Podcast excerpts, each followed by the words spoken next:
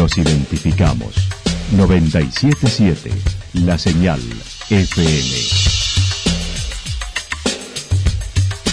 Valle de Calamuchita, Córdoba, Argentina.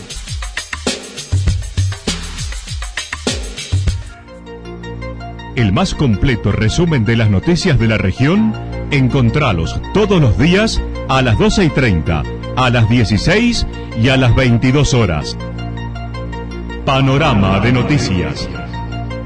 Por la 977, la señal FM nos identifica también con las noticias.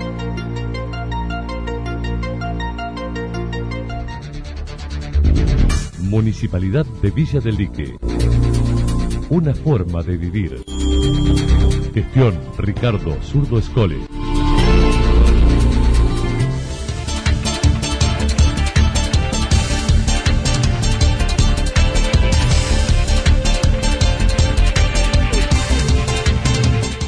A esta hora hacemos un repaso por la información regional a través de los títulos. Los números de la pandemia en Santa Rosa.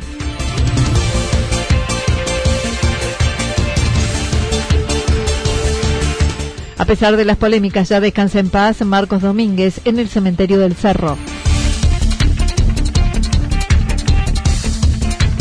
Voces contrarias al cannabis medicinal en Villa Ciudad Parque. La actualidad en síntesis. Resumen de noticias regionales producida por la 977 La Señal FM. Nos identifica junto a la información. Los números de la pandemia en Santa Rosa. Ayer el intendente municipal con parte del equipo de trabajo brindó una conferencia de prensa donde resumió las acciones de estos 100 días de pandemia. Comenzó por el área que fue protagonista de desarrollo social con la entrega de 2.800 módulos para familias, créditos a 800 familias, 2.500 llamadas en el área de desarrollo social con consultas varias, entre ellas denuncias de violencia doméstica. Eh, en, desarrollo social los módulos alimentarios fueron a, 200, a 2.800 familias, eh, donde fueron con 20 productos. Eh, los créditos municipales fueron a 800 familias, eh, haciendo prácticamente casi un total de 4 millones de pesos.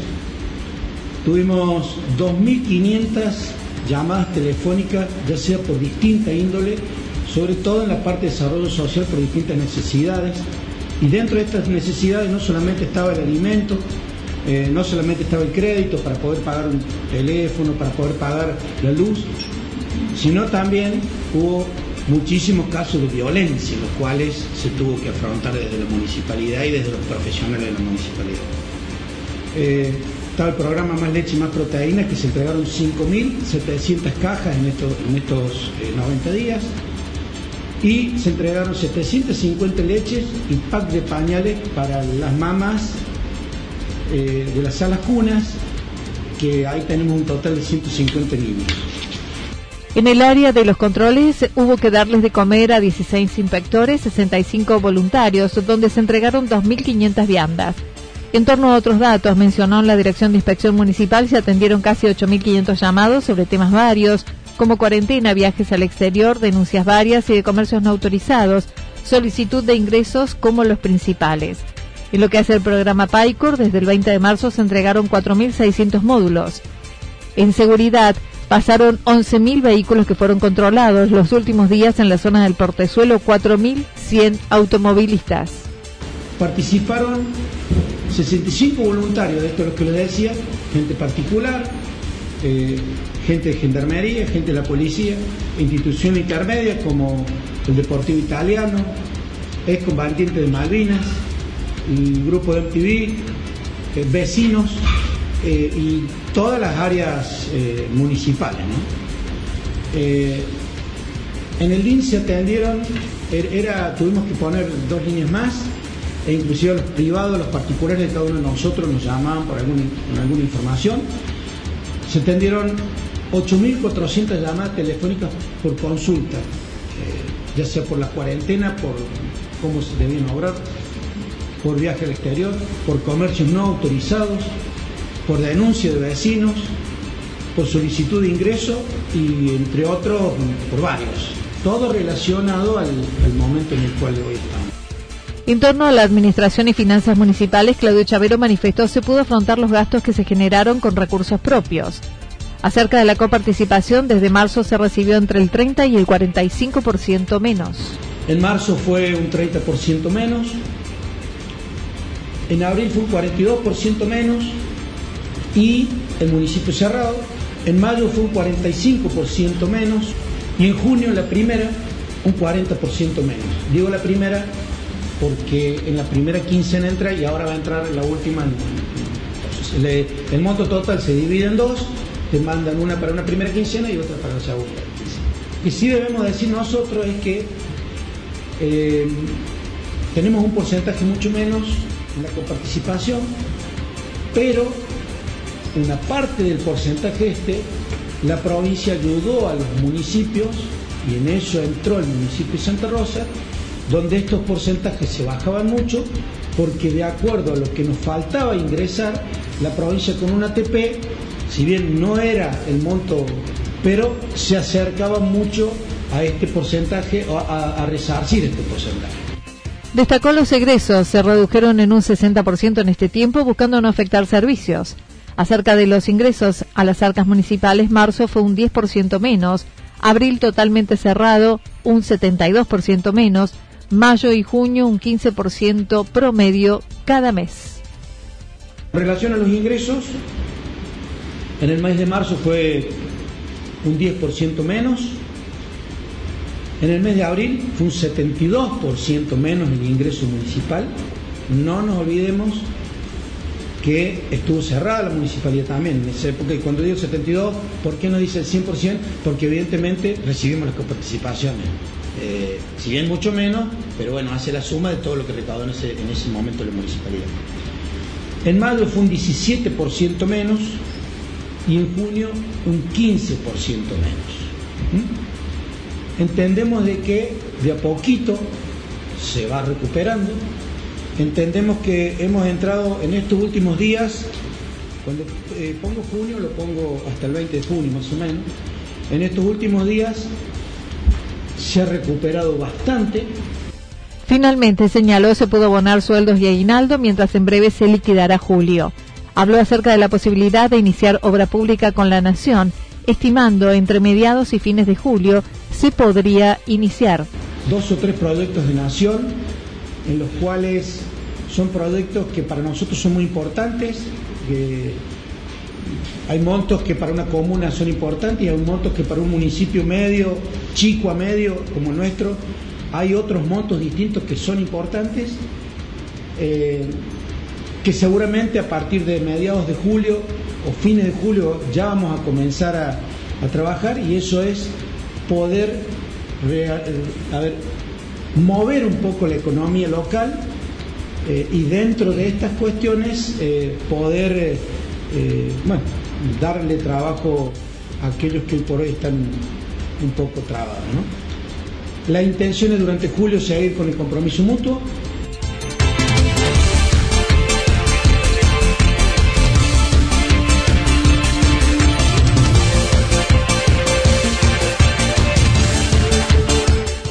A pesar de las polémicas, ya descansa en paz Marcos Domínguez en el cementerio del Cerro. Ayer se llevó a cabo la sepultura de los restos de Marcos Domínguez en el Cerro Negro, donde se generó polémica a través de las redes por la supuesta llegada al lugar de pobladores de la zona de Yacanto de San Javier, que en este momento se encuentra complicada ante un brote de contagios de COVID-19 en esa región.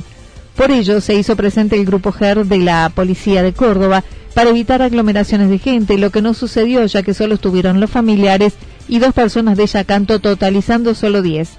Así lo manifestó el comisario Roldán.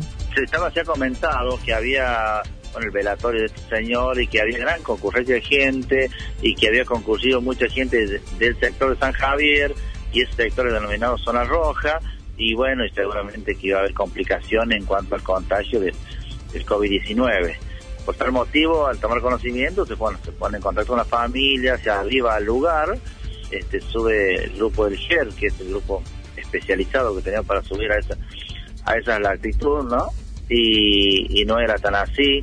se ha, podido comprobar que el velatorio se había llevado en el, en el seno de la familia nada más, eh, alrededor de en total entre 9 y 10 personas, eh, familiares y otros dos que habían subido, dos personas que habían subido ya a canto y un, otro familiar de, de Intillaco. No obstante, y para llevar tranquilidad, se realizaron hisopados a dos personas y se solicitó a una persona de Intillaco también lo hiciera en el hospital regional. Para una mayor tranquilidad, este, se hizo mm, el hisopado, se, se, trajo dos personas que eran de Yacanto, que habían, son familiares, eh, se lo acompañaron al hospital regional, donde se le hizo el respectivo hisopado. Eh, en el día de la fecha seguramente ya va a estar el resultado, para tranquilidad, ¿no? Pero se puede establecer que no habían arribado gente del otro lado de San Javier. Este, después a otro a otro muchacho que había ido también familiar, sobrino de Inti Yaco, eh, también ya tiene turno para el hisopado, y, pero esas son las personas que habrían subido, ¿no? Negó que el cuerpo se enterrase en el domicilio. Por el contrario, la sepultura se realizó en el cementerio del Cerro, a dos horas de su domicilio. Sí, también, también, también tomamos conocimiento de esa situación, pero también, eh, como le digo, el, grupo del GER que estuvo ahí en el lugar eh, pudo pudo comprobar que se hizo en el cementerio local de ahí de, ese sector, eh, distante dos horas de caminata aproximadamente del lugar de la, de la casa donde vivía el señor.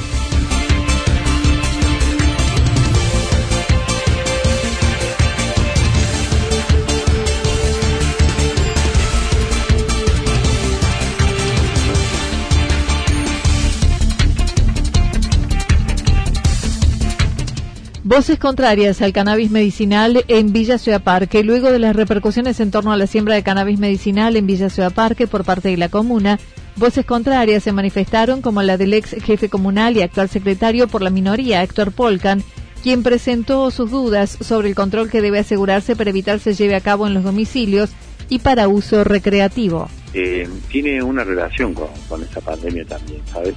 Porque no es que vamos a plantar lechuga, Anita vamos a plantar este, marihuana.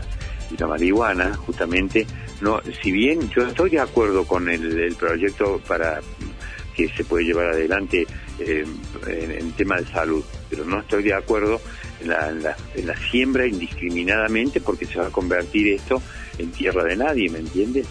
Entonces es muy peligroso lo que lo que podemos este, eh, lo que viene en realidad si no es bien controlado.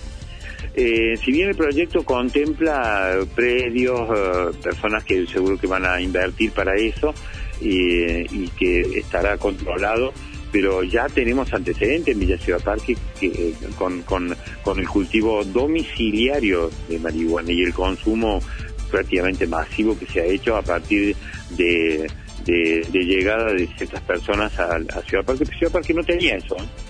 Yo he vivido toda mi vida ahí, no, o sea, hace 30 eh, años que vivo en Ciudad Parque y no había esto. Sí, aisladamente sí, sí, no, no se puede negar porque Dijo no se opone al uso medicinal, ya que la resolución publicada por la comuna así lo indica.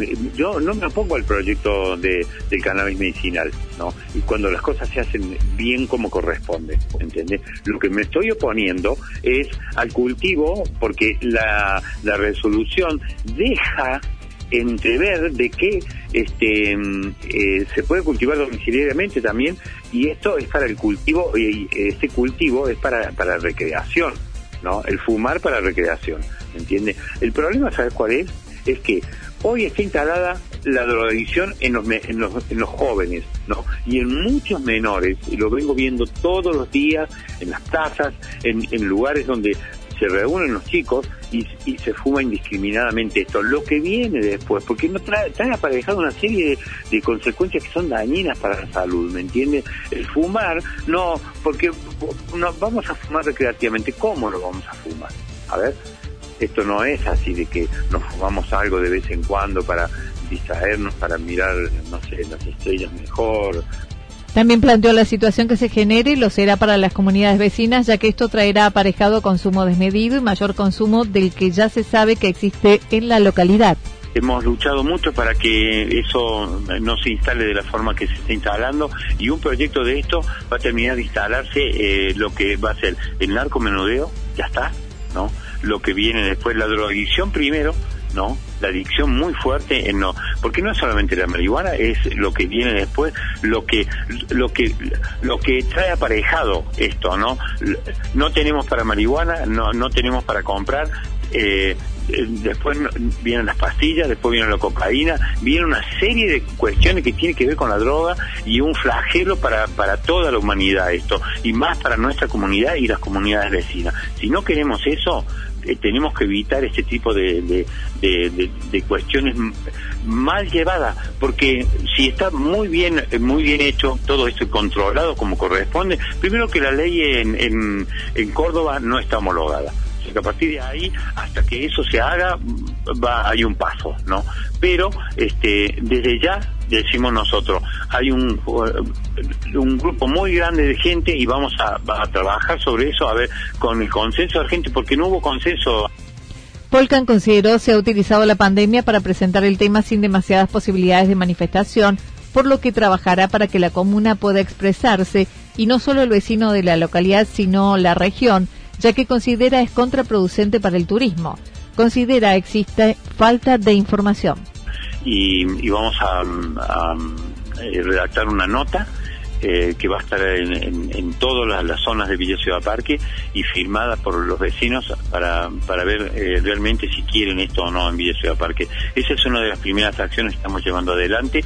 Estamos llevando adelante una serie de reuniones con vecinos que que, no quieren esto y que realmente este, están preocupados como como muchos vecinos de, que de Villa Ciudad Parque que no tuvieron el, la información como corresponde. ¿Por qué, ¿Por qué se hace esto en, en, justamente en un momento de, de, pandemia donde nadie sale a la calle, donde no hay cierta información, donde nadie puede hablar?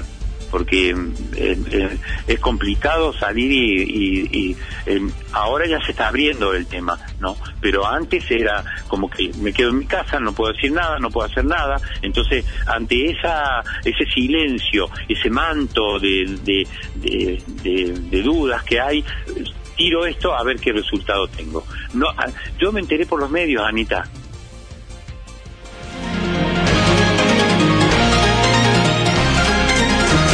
Toda la información regional actualizada día tras día. Usted puede repasarla durante toda la jornada en www.fm977.com.ar. La señal FM nos identifica también en Internet.